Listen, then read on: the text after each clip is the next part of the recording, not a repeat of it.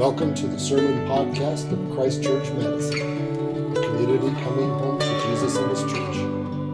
For more information about us, visit ChristchurchMadison.com. Um, twice when I was in college, I led a group of Chicago teenagers on a seven day wilderness excursion through the Rockies. And it was as stressful as that sounds. Um, so we, we took uh, these teenagers out on this long trip. It was super intense. We climbed 14ers. We didn't have tents. We slept in the wilderness. We swam in rivers. Uh, it was nuts. And we didn't bring any clothes to change in. So we had one, only the clothes on our backs. And we didn't shower. Uh, and so you put that on top of everything that we were doing, sweating tons and climbing with huge packs. By the end of the week, uh, we were really, really nasty. And when we came back to base camp, we got to take a shower, a hot shower. And uh, the base camp, which was still in the middle of nowhere, uh, had limited water, so it was timed. So it was two and a half minutes, and somebody was literally outside with a watch uh, and going to kick you out after two and a half minutes. But even so, uh, that was one of the best two and a half minutes of my entire life, and I got to experience it twice because I did this trip twice. I remember feeling just all the grime and all the mess just wash off me, flowing down into the drain. I remember taking off all the disgusting clothes. Uh, for some kids, they brought old clothes or whatever, and they were so nasty at the end, they just threw them away. And after taking that beautiful, gorgeous, cleansing shower, we put on new clothes and emerged to a hot meal that they had prepared for us, and we felt like kings and queens. Uh, Marissa and I joke that the goal in life is to feel better than you actually look, and we felt so good. I wonder if you've ever had an experience like that. Been super cold, muddy, dirty, hot, whatever it was, and you got to cleanse yourself. I give you that picture because it's one of the central images that the Bible gives for the cross, for what we just heard Margaret talk about. It is this moment, personally and for the life of the world, of purifying, of washing, of cleansing. And this evening, I'm not going to preach a big sermon on a passage or anything. I want to give us one anchor verse from the Bible and three ideas that come out of it. And they revolve around this idea of the cross as being this enormous, beautiful moment of washing. So I'm sorry, the, the passage is not in your bulletin, but if you have a Bible, you can look at it. It's in Titus. It's Titus 2.14. Um, and I'll say it a couple times, so even if you don't have it, it's okay. But Titus 2:14 says this: Jesus gave himself for us. And when you hear that language in the Bible, that giving language is cross language.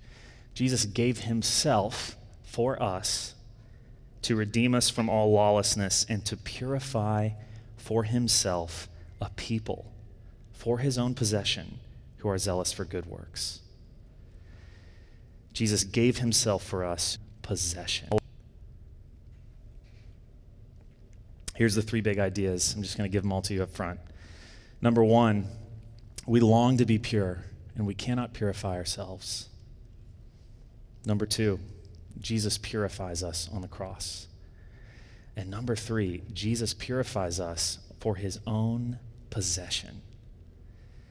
Um, I will repeat those things again, so don't worry if you didn't catch them all. First, I just want to think about this idea that we long to be pure and we cannot purify ourselves.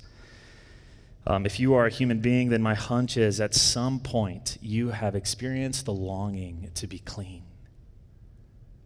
Not just in clothes, a deep down inward cleanliness. We've all sinned. We've all been sinned against.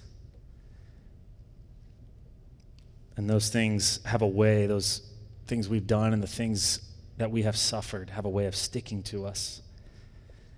We carry them with us almost like we feel like through our whole life, inwardly, we've been backpacking in one set of clothes. Picked up all the grime and mess of life. When I was thinking about this at first, uh, I felt the burden to prove that we all have this longing to be clean. and that it's this common human experience and that it's a good longing to be clean. But I ended up in like Western literary history and like the Holocaust and science fiction, and it was really bad. So I'm going to spare you my massive bunny trail. Uh, I think it's there, but for another time, I just will say this personally, I've experienced this. I felt the grime of my sins, I felt the burden and the weight of them. Feeling dirty in a way because of something I did or something someone did to me that I feel like other people can see it. It's on me. And I've been a pastor long enough, even though I'm a very young pastor, and have interacted with enough people to know that I'm not the only one who thinks that and has felt that. I think that the longing to be clean is common to us. Also, beyond personally, did you know that every culture and religion historically, deep in the culture, uh, has some sense of seeking after ritual purification? You can go anywhere in the world and you will find people setting up ways to purify themselves. Um, the Hindu religion has lots of ritual purification in it. Some of our friends live in Southeast Asia, and I learned this year that in the Buddhist New Year, at least where they live, the practice, which is hilarious, and I think we need to bring here, is to just soak everyone in water surprisingly when you see them. So the, it's like everybody just gets as wet as possible for like a week in the Buddhist New Year. So literally, they live in Laos and they'll tell us like you'll just be walking in the market and somebody will like jump out with a water gun and just squirt you. And they're like getting used to that idea. But the reason behind it is because they're seeking newness and purity and they're longing to be washed. This is a part of the new year. So it's not just a Christian or a Jewish thing, I think it's a human thing. It's a human instinct. Don't let anyone tell you it's wrong or not cool to desire to be pure. Amen? Don't let the culture suffocate your conscience to think that it's not a good thing to long to be clean. I think we need to allow our God given instincts and convictions to teach us about this. So we acknowledge our longing for it, but then we also have to acknowledge the fact that we are not able, in and of ourselves, to purify ourselves. Um, you can try to hide it, you can try to suppress it or get it off. Uh, I think of Lady Macbeth, those of you who are Shakespeare fans, with the, the damned spot. I can swear in a sermon because it's Shakespeare. Uh, she can't get it off. Um, the other thing that we try to do is we try to be so good and so perfect and so religious that it tries to get away the feeling. And the people who were most hardcore at this were the Pharisees. Um, they longed to be so clean, they did everything perfectly, or at least they tried to. But you know what Jesus says to them one time? He's talking to him and he says, Woe to you, scribes and Pharisees, hypocrites! You clean the outside of the cup and the plate, but inside are full of greed and self indulgence. What an image. You are working as hard as you can, scrubbing yourselves down in your life and putting on a face towards the world, but you can't get inside the cup. You guys ever tried to clean something and there's one bit, like a crevice in your car, you can't vacuum or you can't clean? Jesus is saying you can be as religious as you want. You can't get inside the cup. You can't get inside your heart or your conscience. We feel the longing to be pure, but we cannot do it ourselves. Here's the gospel on Good Friday Jesus purifies us on the cross. Amen? Listen to the promise of the gospel this evening. No matter what you've done, no matter what has been done to you, Jesus can do what no one else can. He can wash it away. He does have the power to forgive what you've done, He does have the power to heal what has been done to you. Jesus alone can reach inside the cup. Nobody else can. Jesus alone has the power to clean you on the inside the prophets um, always foretold this. So God always said one day this was going to happen. Isaiah says that one day the Lord would Jerusalem, weigh the filth of the daughters of Zion, and purge the bloodshed of Jerusalem. How epic is that? Ezekiel says this I love this.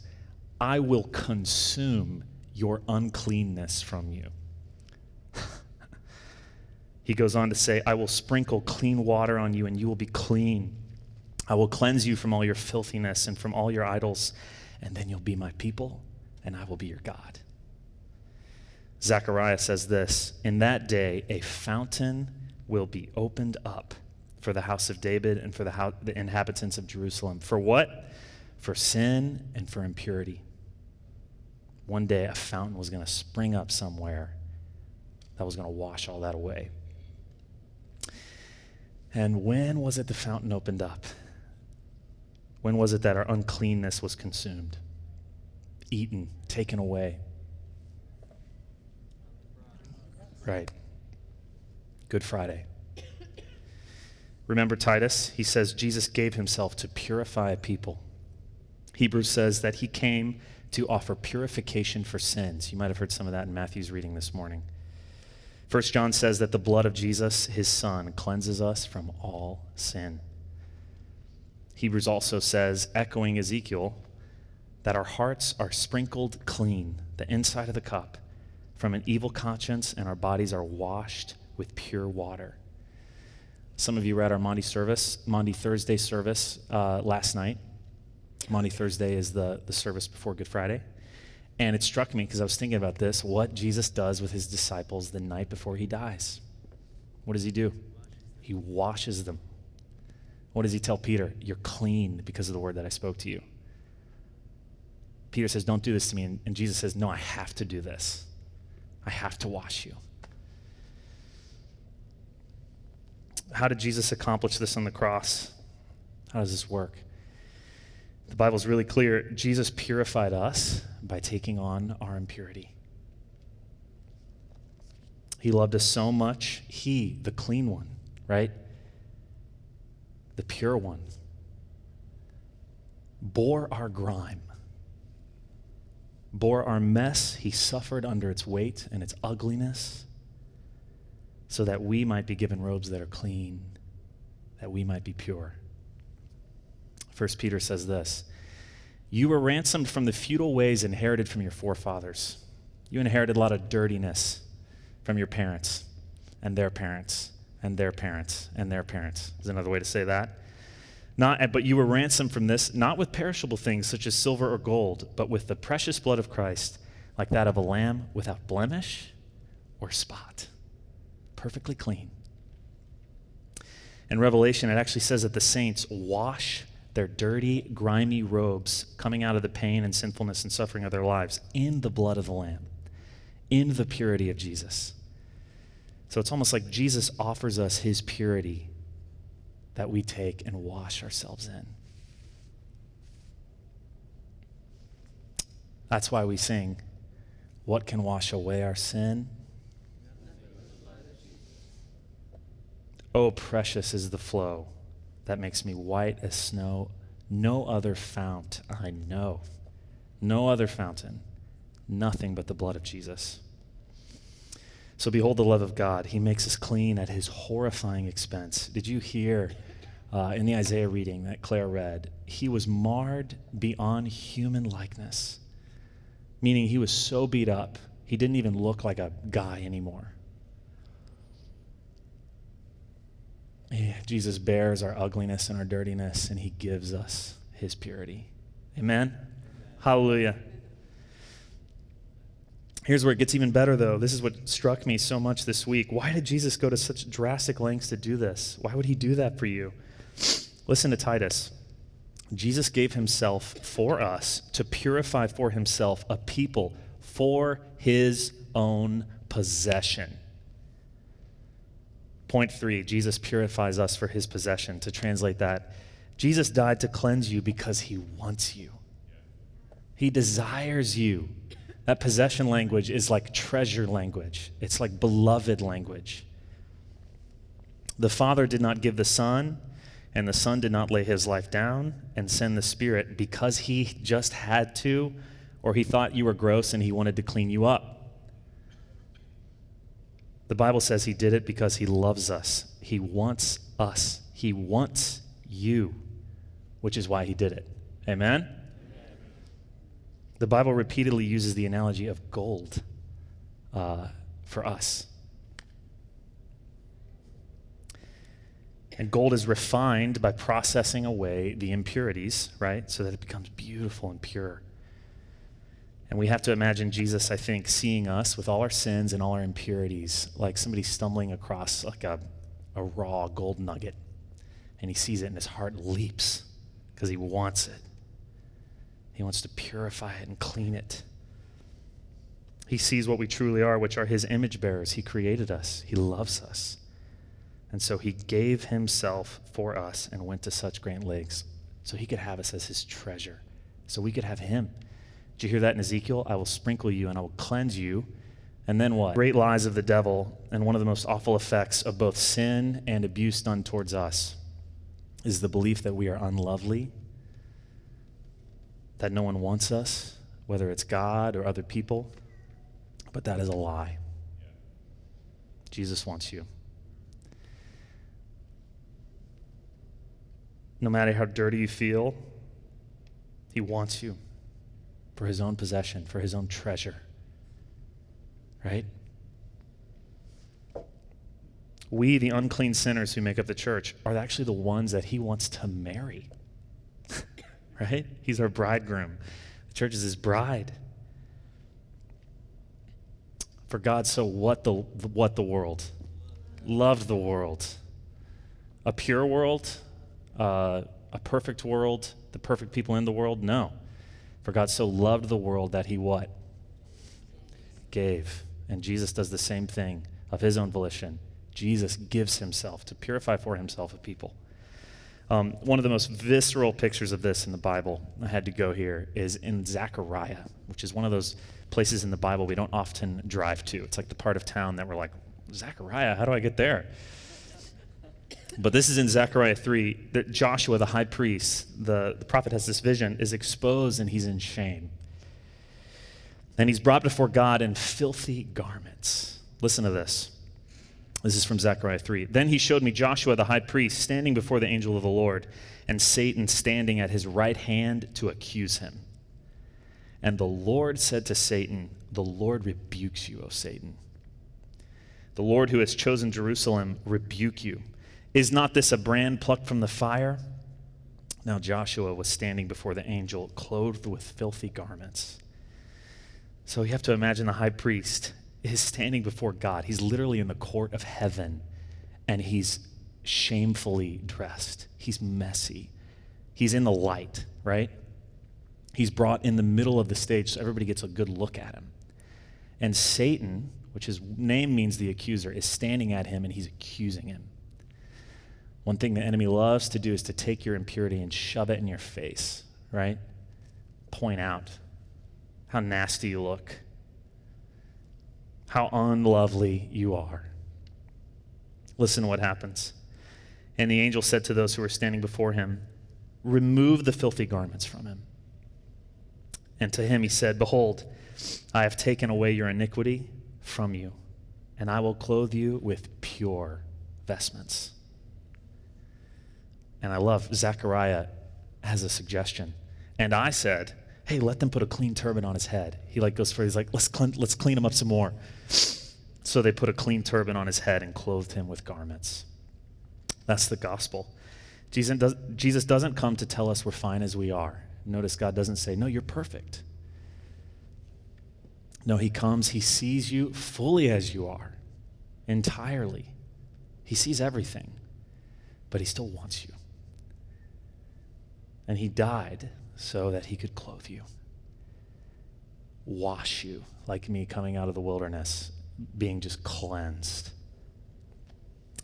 We long to be pure, but we cannot purify ourselves. Jesus purifies us on the cross, and he purifies us for his own possession. Amen? Amen? Now, how do we access the power of the cross? How do you get in the fountain? and let it wash over you, get into every pore. The Bible is really clear on this, actually, too. It's pretty simple. Um, it's repentance and belief. I know that sounds like a Sunday school answer, but it's really true. In other words, confess and admit that you long to be clean and that you need washing. That's a start. And the second thing is believing that Jesus really is the one who can wash you. That's repentance and belief. First John says this if we say we have no sin, if you're acting like, no, I'm fine, we deceive ourselves, the truth is not in us. If we confess our sins, he is faithful and just to forgive us our sins and cleanse us from all unrighteousness. Later in the book, it says, Everyone who thus hopes in him purifies himself as he is pure. I love the story in the Gospels where there's a guy with leprosy who runs up to Jesus. And it says that he sees Jesus and he falls out the ground in front of him and he begs him, Lord, if you're willing, can you make me clean?